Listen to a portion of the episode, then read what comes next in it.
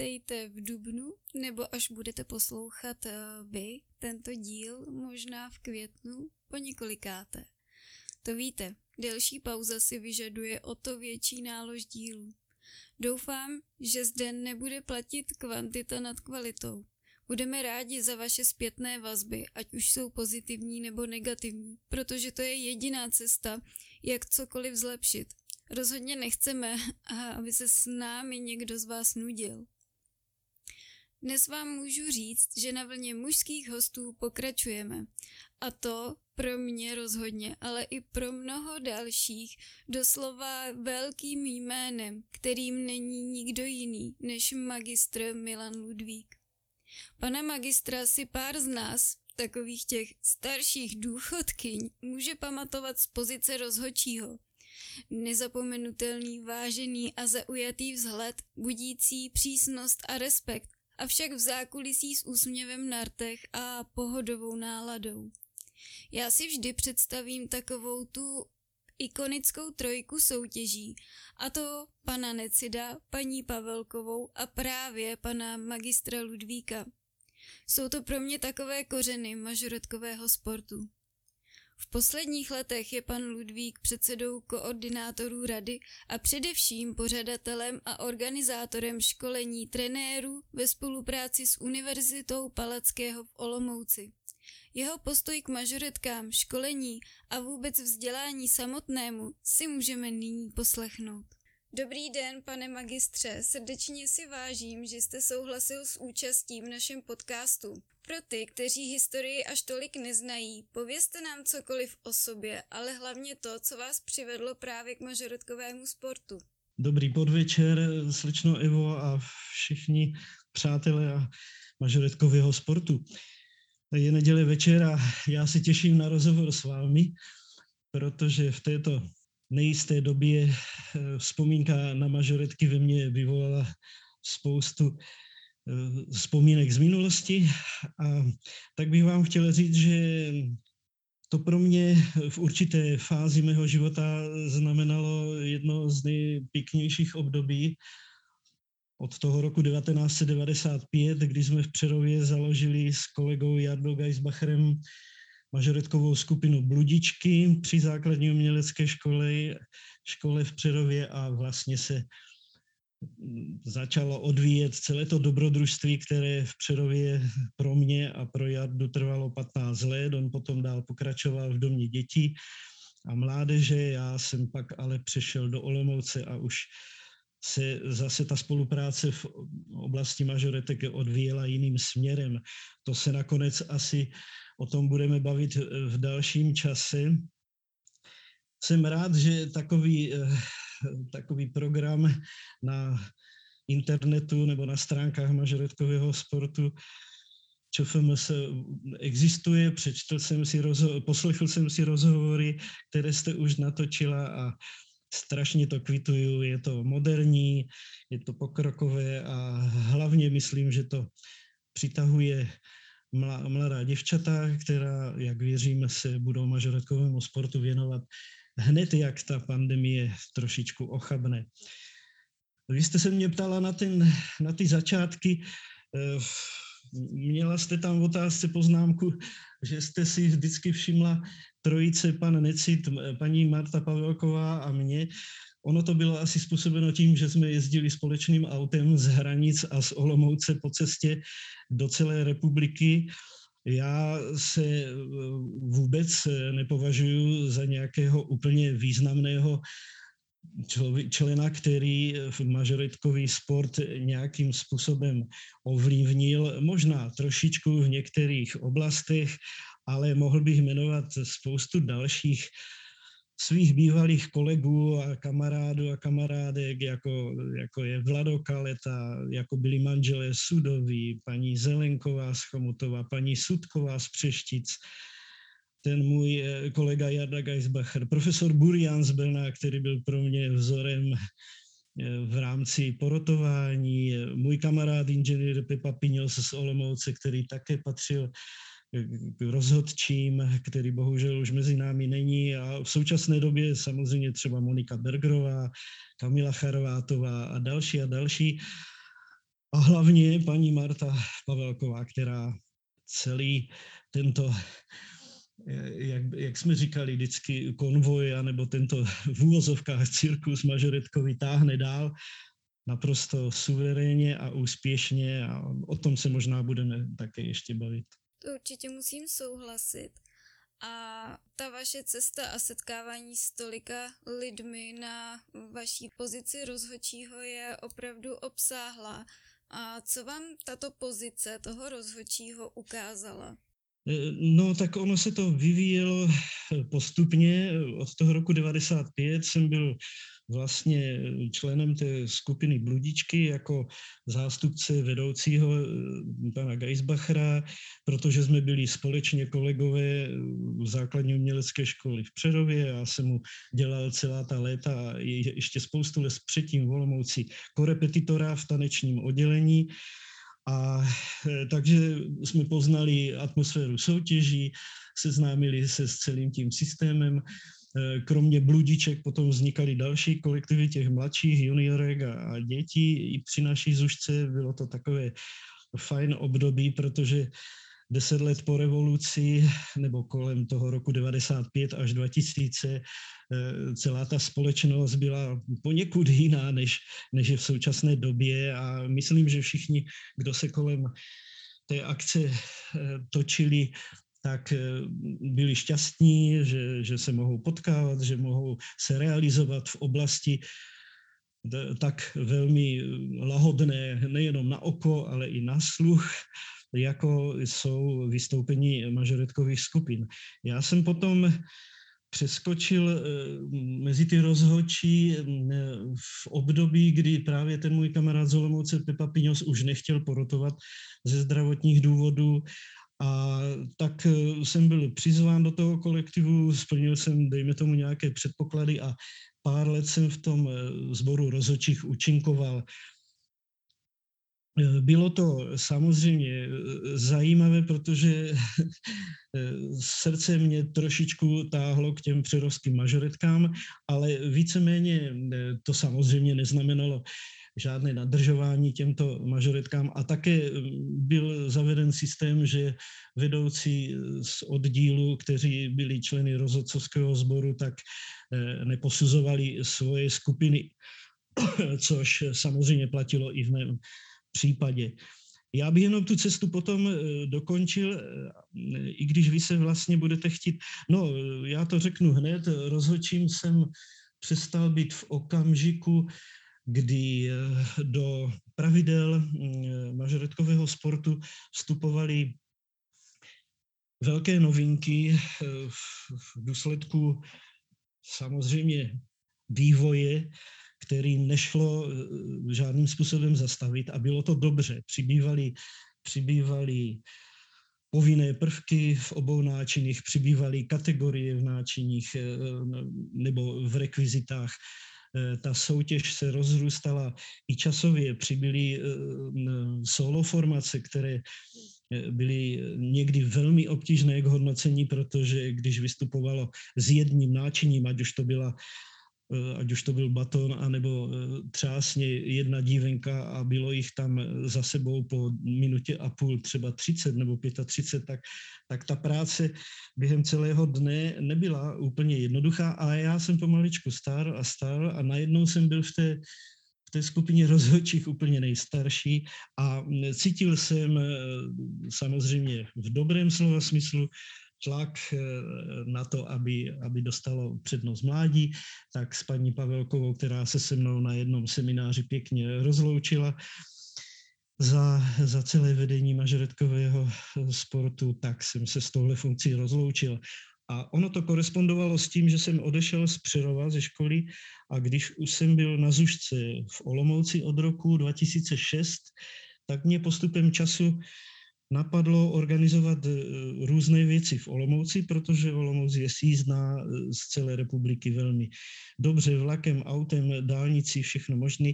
Takže ta nabídka začala různými schůzkami rozhodčích, eh, vedení ČF, ČFMS, ještě, ještě tedy za doby pana Necida.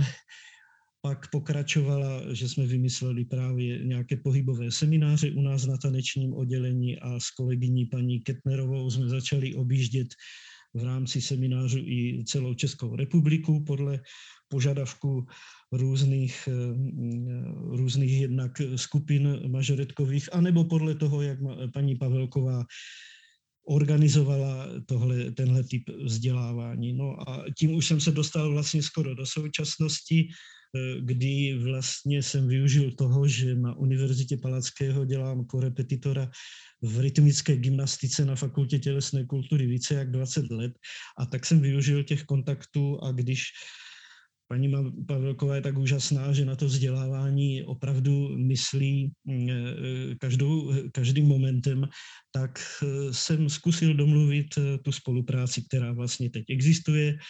Jsme opravdu určitě v republice jediná velká mažoretková asociace, která spolupracuje vlastně s vrcholovým Eh, místem a pracovištěm v oblasti pohybové výchovy, jako je Fakulta tělesné kultury na Univerzitě Palackého v Olomouci. Takže se dá říct, že vaše mm, vlastně povolání korepetitora eh, souvisí vlastně s tím pořádání toho školení, že k tomu máte takový blízký vztah?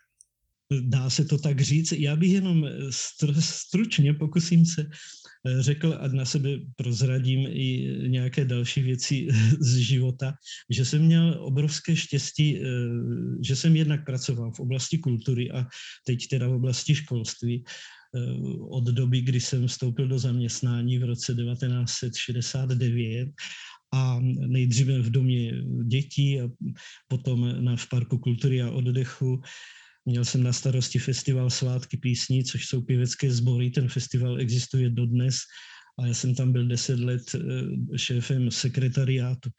Tak já jsem už tam si užil takové tvůrčí činnosti, že jsme vymýšleli eh, různé soutěže, vymýšleli jsme čtyřdenní program v Olomouci pro eh, tisíc třeba dě, zpěváčků z celé republiky a ze zahraničí. Pak, pak jsem měl štěstí, že po tom parku kultury a odechu před revolucí jsem přešel na okresní kulturní středisko a dostal jsem na starosti lidovou kulturu a divadlo a seznámil jsem se se spisovatelkou paní Helenou Lisickou a ta zase po revoluci okamžitě v roce 90 vymyslela folklorní festival ve Velké Bystřici, který, která je kousíček od Olomouce, nazvala ho Lidový rok a ten jsme vlastně my dva opravdu na koleně u ní doma anebo v, na OKSC připravili komplet materiály, co se týče statutu, eh, veškerých eh, dohod ze sponzory, s domácím prostředím, protože ve Velké Bystřici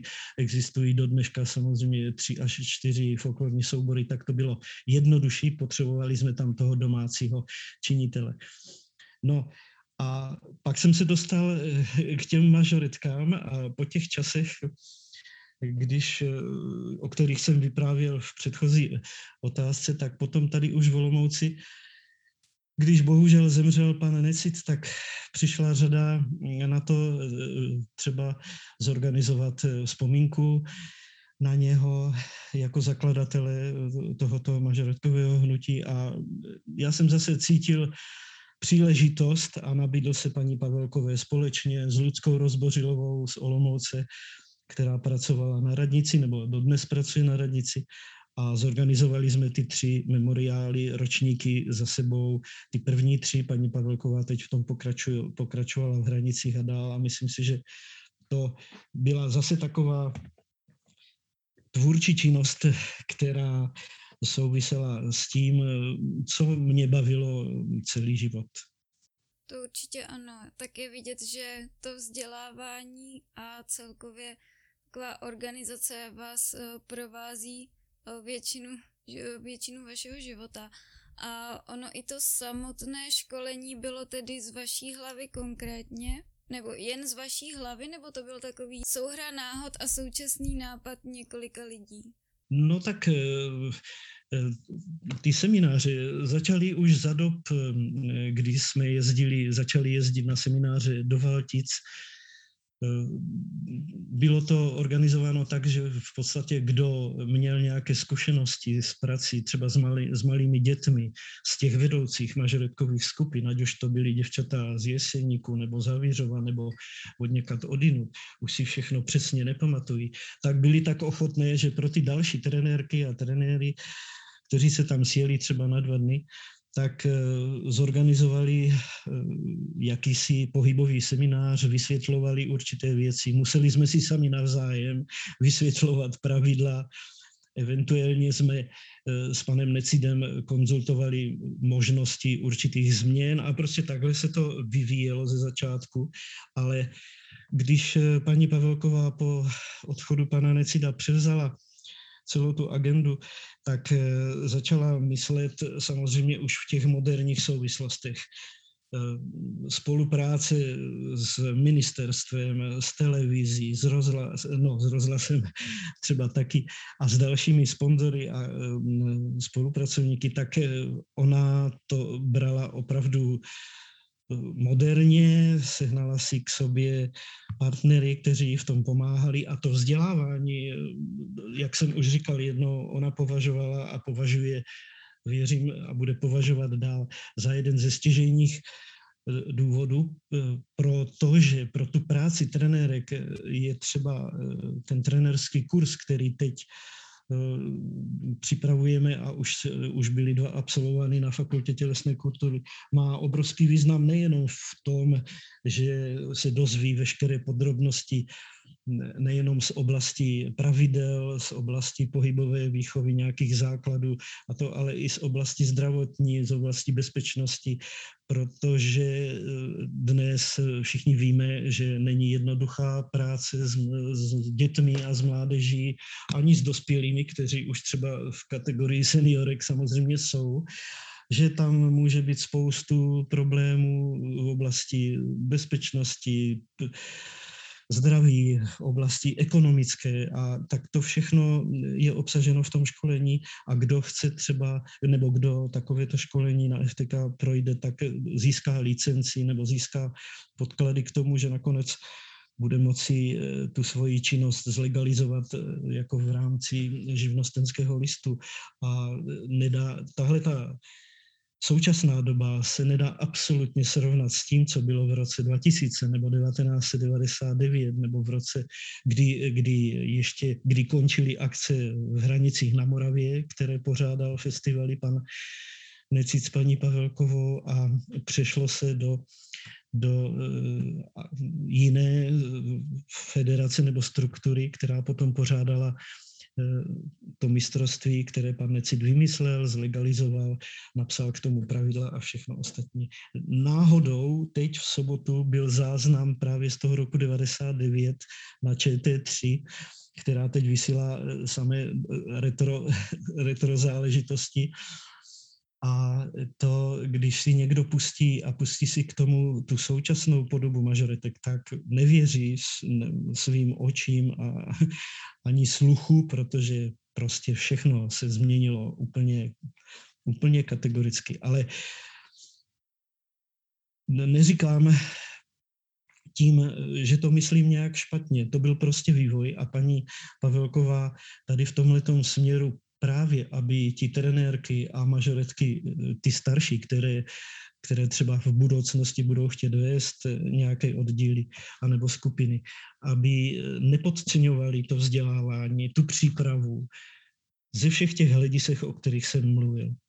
Ano, to je pravda, že to spektrum těch oblastí ve vzdělávání je opravdu řada.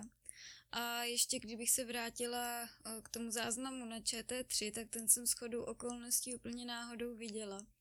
A bylo to fakt zajímavé srovnání. No a určitě ode mě očekáváte i otázku, jak náročné je zorganizovat takové školení. A to se myslím dá vnímat z více rovin, jako je zajištění prostoru, zajištění lektorů, vytvoření rozvrhu programů, finanční prostředky, hodnocení, vydání těch finálních potvrzení, co tomu všemu vůbec předchází a co je pro vás tím nejtěžším? Tak eh, v zásadě to není nic těžkého. Eh, je důležité říct, že spoustu tady těch eh, papírových a organizačních věcí zajišťuje paní Pavelková, co se týče třeba těch listin výsledkových potvrzení o absolvování semináře. My s paní Ketnerovou, se kterou jsem měl tu možnost spolupracovat už i v Přerově a potom později s Eliškou Roubalovou, ta zase zajišťovala semináře v oblasti gymnastické, gymnastické výchovy, tak eh, jsme se znali a domluvili jsme se na obsahu, vymysleli jsme to, nabídli jsme to paní Pavelkové, ta to přijala a organizace v Olomouci, v, mojí, v naší škole, ve které teď 15 let pracuji, tak vzhledem k tomu, že to prostředí znám, nebyla vůbec problematická. Eh, vybavení školy je úžasné, škola je rekonstruovaná eh, po roce 97 a splňuje veškeré podmínky pro takovou skupinu 20 až 25 eh, mažoretek, které se tam sjížděly na semináře. To mnohem složitější bylo uspořádání toho memoriálu. Třikrát v Olomouci to už byla taková jednodenní soutěž, ale taky to nebylo tak strašné, taky jsme tehdy eh, měli podporu jednak eh, na krajském úřadě mm, přes paní Rozbořilovou a měli jsme tady zázemí eh, ve spolupráci s děvčaty, které kdysi tady v Olomouci tančili v jedné mažoretkové skupině. Já jsem do toho zapojil i studenty z fakulty tělesné kultury, které nám pomáhali pořadatelské službě. Několik rodinných členů jsem do toho zapojil, tak jak se to normálně dělá a hala v Univerzity Palackého, ve které jsme tu akci pořádali, tak ta byla připravená, domluvená. Nebyl to opravdu žádný složitý problém. A ta spolupráce s Fakultou tělesné kultury, tak ta eh, v mnoho, tam eh, veškerou organizaci třeba toho objemu těch předmětů, které absolvují, Eh, účastnice tohoto školení, tak zajišťuje fakulta se svými lektory. To, co potřebuje od nás jako od mažoretek, to zajišťuje paní Povělková společně s paní Bergrovou, která zodpovídá za rozhodčí v ČFMS. Takže za pohybovou výchovu zase účinkuje paní Ketnerová se mnou u klavíru, takže ten kolektiv se stále opakuje a jde jenom o to, aby se nám někdo přihlásil a přijal. Je opravdu eh, potěšitelné samozřejmě, že po každém tom školení máme nějakou reakci, buď na místě okamžitě od těch účastníc, anebo později, dejme tomu, v nějakých reakcích a nesetkali jsme se, musím říct, za ta leta s žádnými problémy, které, na které bychom narazili nebo které bychom neuměli zodpovědět. A myslím si, i ten přístup samotných děvčat byl vždycky naprosto korektní. To mi přijde úžasné, že jste nenarazil vyloženě na žádnou nepříjemnou situaci. A co se týče mm, vás osobně, vašeho vnitřního pocitu, odcházíte ze školeních po skončení s nějakou vnitřní satisfakcí, tedy uspokojením z provedené práce? To určitě ano, protože ono, ta školení, když jsou jenom jednorázová na jeden den, anebo i když jsme v rámci toho trenerského školení, eh, také je to v rámci jenom eh, pár hodin, v rámci těch tří dnů, co jsou tady v Olomouci, tak ono eh, vám musí stačit, že vidíte, že ty, ty klienti, kteří se přihlásili, tak jsou, to je jako ve škole, nedělají žádný binec, neruší, nebaví se, jsou okamžitě připraveni, když, eh, když řekneme a pokračujeme ve cvičení nebo v nějakých ukázkách. My jsme samozřejmě, když je to celodenní záležitost, tak si dali polední pauzu s paní lektorkou a eh, i samozřejmě děv, děti a děvčata se museli, si museli oddychnout, ale sešli jsme se zase přesně včas. Prostě tak, jak jsem říkal, nebyly nikdy problémy. Jiná věc je, co z toho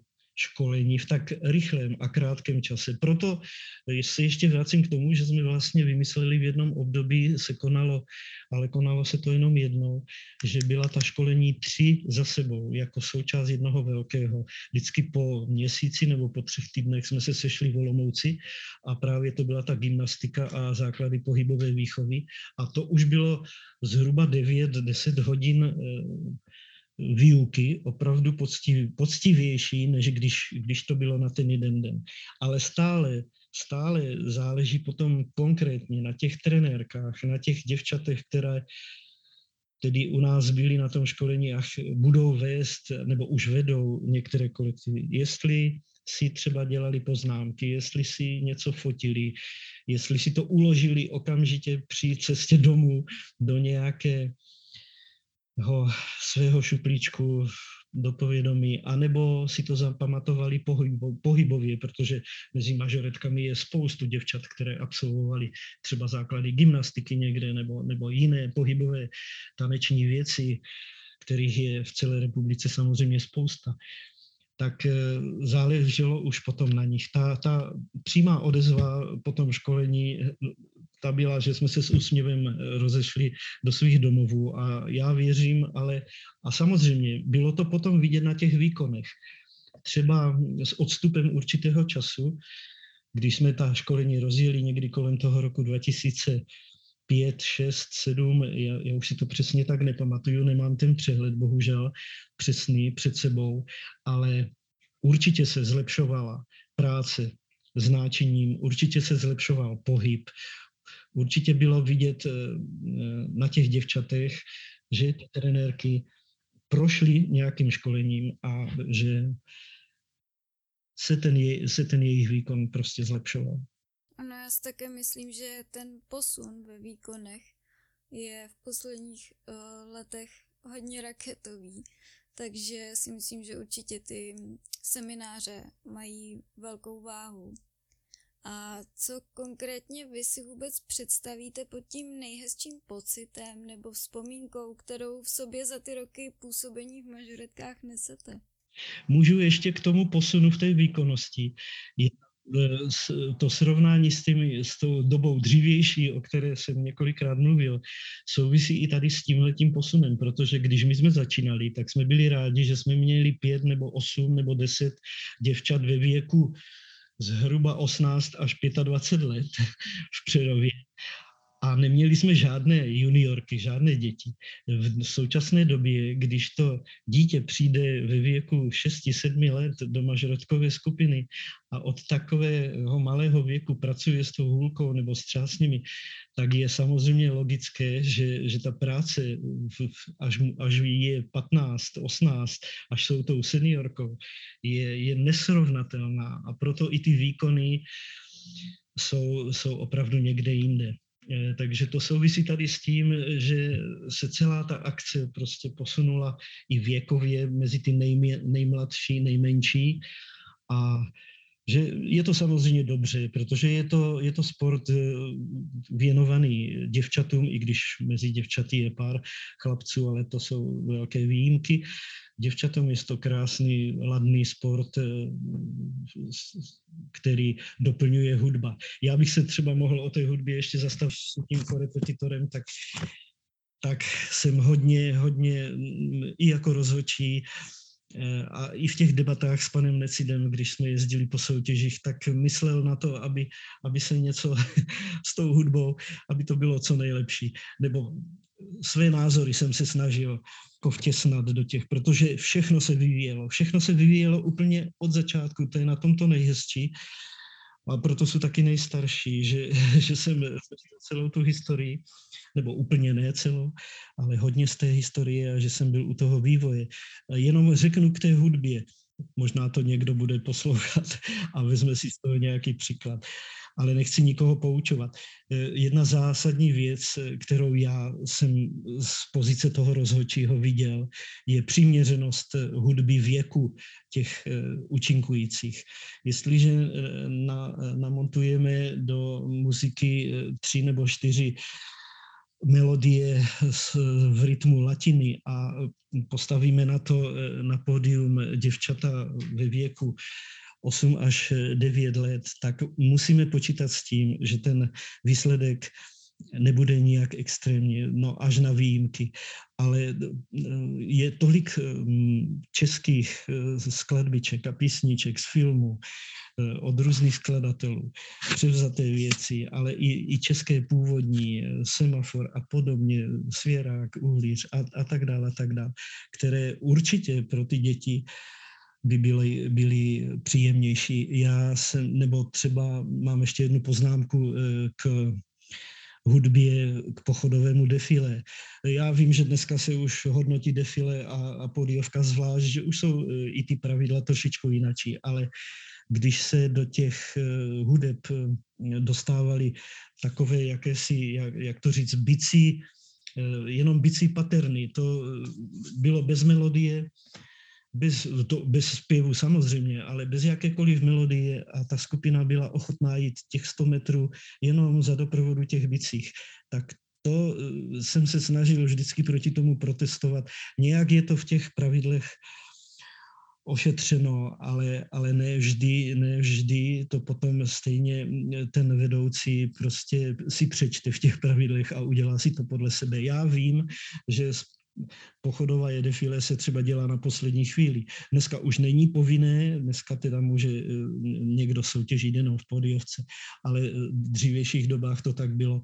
A pak to bylo na tom samozřejmě strašně vidět. A já jsem vždycky říkal, nechápu, jak ty děti se půl roku nebo eh, čtyři, pět měsíců připravují na nějakou soutěž a musí dvakrát týdně nebo skoro denně týdně poslouchat každý den jakési bicí nebo jakousi nesourodou hudbu nebo špatně sestříhanou hudbu. To se také strašně zlepšilo, protože technika šla strašně dopředu a myslím si, že vedoucí pochopili, že si k tomuhle tomu musí přizvat odborníky od někat ze zvukových studií v každém městě někoho takového určitě dneska najdete. Tak to jenom k té hudbě. Ale vy jste se ptala mm, na moje nějaký mm, největší radost. Hmm. To určitě eh, nebude jedna věc, ale já jsem, tak jak jsem si připravoval odpovědi na vaše otázky, tak bych chtěl říct, že samozřejmě eh, jsem panu Necidovi a paní Pavelkové vděčný za to, že jsem poznal Českou republiku. Myslím si, že mluvím za všechny, kdo jezdili jako rozhodčí, kdo jezdili jako v rámci v rámci skupin jako vedoucí nebo pomáhači. To, že jsme objeli republiku od Přeštic přes Kladno, Náchod, Hořice, Rtýně, Hradec Králové, Vimper, Písek, Váltice, až po Moravu, Karviná, Jeseník, Bělotin, Olomouc, Přerov, to bylo něco úžasného. A byla to pro nás všechny novinka. Proto, eh, proto jsme se setkávali možná také s úžasnými kolektivy v těch eh, pořádajících městech. Bylo to z mého hlediska, když se ptáte, bylo to opravdu v té době velmi příjemné. Také tam samozřejmě někdy docházelo k některým situacím. Víte dobře, že některé soutěže byly třeba venku, než, než se podařilo většinu soutěží přesunout do hal, ale, ale na tom prostředí venkovním to mělo zase svoji úžasnou atmosféru, ale, ale pak mohlo začít pršet, mohlo začít foukat a všechno bylo trošku jinak. Ale já si myslím, že se všechno vždycky zvládlo, i když někteří rodiče v některých okamžicích, ale ty doby jsou už také pryč. Byli, byli trošku nervóznější, než, než bylo záhodno. A takže, se, takže vzpomínám tady na ty pořadatelské záležitosti. No a e, jako další věc, možná třetí na úroveň tady těm dvěma zkušenostem, pro mě samozřejmě byly obrovským zážitkem úspěchy děvčat z Přerova. Když jsem e, u té s tou dívenkou eh, pracoval, dejme tomu, každý týden x let a oni potom v Opole třeba na mistrovství Evropy získali nějakou medaili nebo nedej bože vyhráli mistrovství Evropy nebo mistrovství České republiky kdekoliv, ať už to bylo v Písku nebo, nebo možná někde jinde, tak, eh, tak to byl takový zážitek perfektní.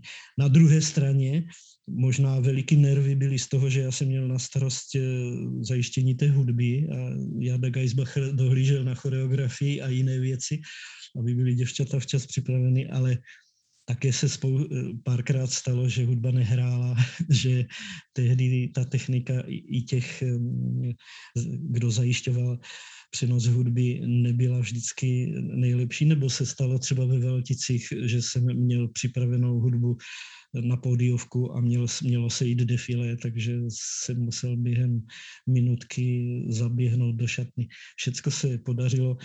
Byly to někdy nervy, byly to někdy nervy, hlavně když děvčata končila na čtvrtém a pátém místě, ale ale na to se zapomene a vzpomíná se na to, na ty krásné věci, kdy třeba se jim podařilo vyhrát. Ano, nervy s technikou to je vždycky buď a nebo. Vždycky těžko říct, jak to nakonec dopadne. Každopádně s tím cestováním a poznáváním České republiky a vlastně i tolik úžasných lidí, to s vámi musím souhlasit a plno našich mažoretek určitě taky, že mm, za ty soutěže získali mnoho přátel vlastně po celé České republice a lidí, které by jinak nepoznali. A ty přátelství kolikrát drží kolik let. Já bych tomu ještě dodal jednu, eh, co mě teď napadla. Eh, spoustu, eh, nebo všichni, co jsme jezdili jako rozhodčí nebo jako pořadatele, tak samozřejmě máme svoje rodiny a tehdy jsme v té době dost ty rodiny často opouštěli v sobotu na trénink, v nedělu na trénink, v sobotu na soutěž, v neděli na soutěž. Bylo toho někdy opravdu za ten rok hodně tak si myslím, nebo tak já se to snažím teďka vracet rodině tím, že se eh, občas vracíme na ta místa, kde, jsme, kde byly soutěže a kde se mi to líbilo a kde, eh, kde, bylo, kde byla krásná příroda. A to, tak třeba je to takové poděkování za to, že když jsem nemohl být s nimi doma, tak teď můžeme na ten výlet no, a víme kam. To je moc hezké, to bych mohla aplikovat taky. No, určitě. No a když nemůžeme opomenout teda současnou situaci, myslíte, že bude mít špatný vliv na výkonnost i na to další navázání toho mažorodkového sportu, nebo se překleneme tak lehce? Víte co, já se řídím celým, celým modelem Keep Smiling vždy s úsměvem. Možná to působí někdy jako až příliš šašky, anebo může působit, ale věřte mi, že to strašně v životě pomáhá a my jsme se teď vrátili na Zušce, nebo nám se vrátili na Zušku dětí do toho vyučování jeden, jedna k jednomu učiteli. V tanečním zatím stále ještě učíme do těch obrazovek a doprovázím paní učitelku, eh, která je ve třídě sama, ale to, to také pomíne. Já věřím, že to nadšení a že se to týká samozřejmě mladých lidí, kteří naštěstí úplně nesledují to, co se děje v naší republice po stránce politické. Samozřejmě to, co se děje po stránce zdravotní, je smutné, není to příjemné, ale já si myslím, že oni to eh, překonají, že budou strašně rádi se vracet do těch tělocvičen anebo venku cvičit, když už to půjde, bude hezké počasí, že budou zase nějaké eh, malinké akce v různých, po celé republice, že každá eh, obec, která pořádá nějaké setkání hasičů nebo to je jedno koho fotbalistu, eh, tak si ráda pozve mažoretky na nějaké vystoupení. No a jestli, eh, a pevně věřím, že paní Pavelkové se podaří zorganizovat buď na podzim ještě nějakou soutěž po prázdninách, a nebo se to potom rozjede příští rok. Opravdu věřím tomu a jsem v této oblasti optimista. Přesně tak, všechno zlé je pro něco dobré a myslím si, že to nadšení navrácení se do těch tělocvičen bude uh, ještě o dost větší a um, přinese to své ovoce. No a je něco, co byste na závěr chtěli říci vy sám, co tu třeba nezaznělo?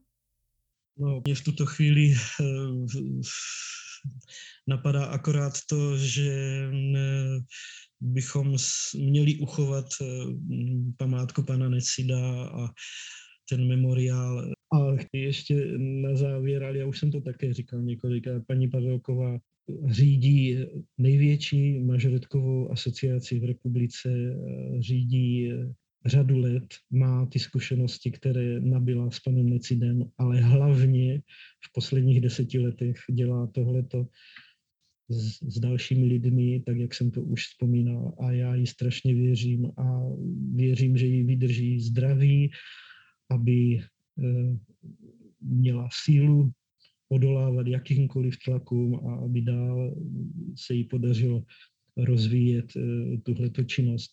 Je docela možné, že z některých těch asociací, kterých se se kterými se roztrhl bohužel v republice Pitel a tak se třeba mažoretky vrátí, anebo přejdou do naší federace a zase budeme silnější. I když to nemyslím jako ve špatném, že bychom soutěžili eh, o něco, ale hlavně, aby, si, aby se našla děvčata, která to budou dělat ráda a která z těch podmínek, eh, ať už jsou to pravidla, ať už, jsou, ať už je to to vzdělávání nebo další ekonomické záležitosti, tak se rozhodla v této naší ČFMS organizaci realizovat svoje taneční umění. Přesně tak, hlavně ať z toho sportu nevymizí ta láska a to srdce a bude to fajn. Já vám moc děkuji za krásný a srdečný rozhovor. Myslím, že si to hodně z nás eh, z toho vezme a mě bylo opravdovou ctí si s vámi takhle popovídat.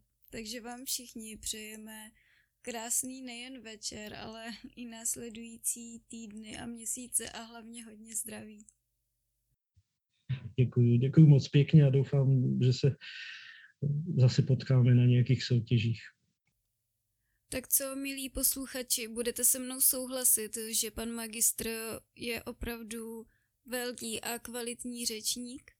Jeho záběr do historie mažoretkového sportu, jeho vyprávění opravdu svědčí o velké znalosti celé historie, kterou potom může přenést i do dnešní doby a čerpat tak ze svých dlouholetých zkušeností. Myslím si, že jeho jméno a jeho osobnost by neměly být zapomenuty stejně, jak je tomu dodnes již u zmíněného pana Necida, protože jeho rozhled je opravdu geniální. Myslím, že všichni mu můžeme být vděční či vděčné za školení, která pro nás pořádá, protože právě tak posunujeme výkonnost nejen samotných mažoretek, ale právě také trenérů, kteří se učí nejen tu praktickou stránku věci, tu technickou a taneční, ale také tu výchovnou a podobně laděnou práci. Musíme si být vědomí toho, že každý jedinec potřebuje individuální přístup a rozhodně to není jednoduchá věc. Takže vzdělávání na tomto základě je opravdu dlouhodobou výhledovou činností, kterou je potřeba se nadále zaobírat. Já si opravdu vážím toho, že pan magistr přijal účast v našem podcastu a nejen pro mě, ale i pro vás si myslím, že to byl hodně přínosný díl. Určitě by vydal i na více povídání díky tomu, jak široký rozhled pan magistr má. Tak doufám, že jste si to s námi užili a že jste si vzali i vy sami plno informací z toho, co pan magistr vám vyprávěl. A co bych řekla závěrem já? Já vám přeji nádherné slunečné dny. Musím říci, že ty sluneční paprsky mě opravdu nabíjí a doufám, že už to nebude jinak. Trochu smutné a sentimentální je to, že jaro ve mně a určitě i ve vás evokuje právě tu soutěžní atmosféru, to, jak brzy ráno vstáváte a jedete autobusem na soutěž, jste nervózní, malujete se, ale potom máte výkon za sebou a jdete prostě zkrátka ven před halu a už vás vše opadlo, venku svítí to sluníčko a nakonec se fotíte s medailemi. Vím, že je to chabá útěcha pro nás všechny, ale věřím, že o to větší bude vaše verva do toho, co bude následovat, protože situace se začíná zlepšovat, vidíme to všichni a začíná se rozvolňovat. Možná dojde k rozvolnění různých sportů až nakonec, ale víte, co se říká, to nejlepší nakonec. A já doufám, že to nejlepší za sebe potom vydáte i vy. Nebo spíš věřím v to, protože já vám věřím a všichni ve vás věříme. Máme vás rádi a posíláme vám velkou sílu. Vaše Eva.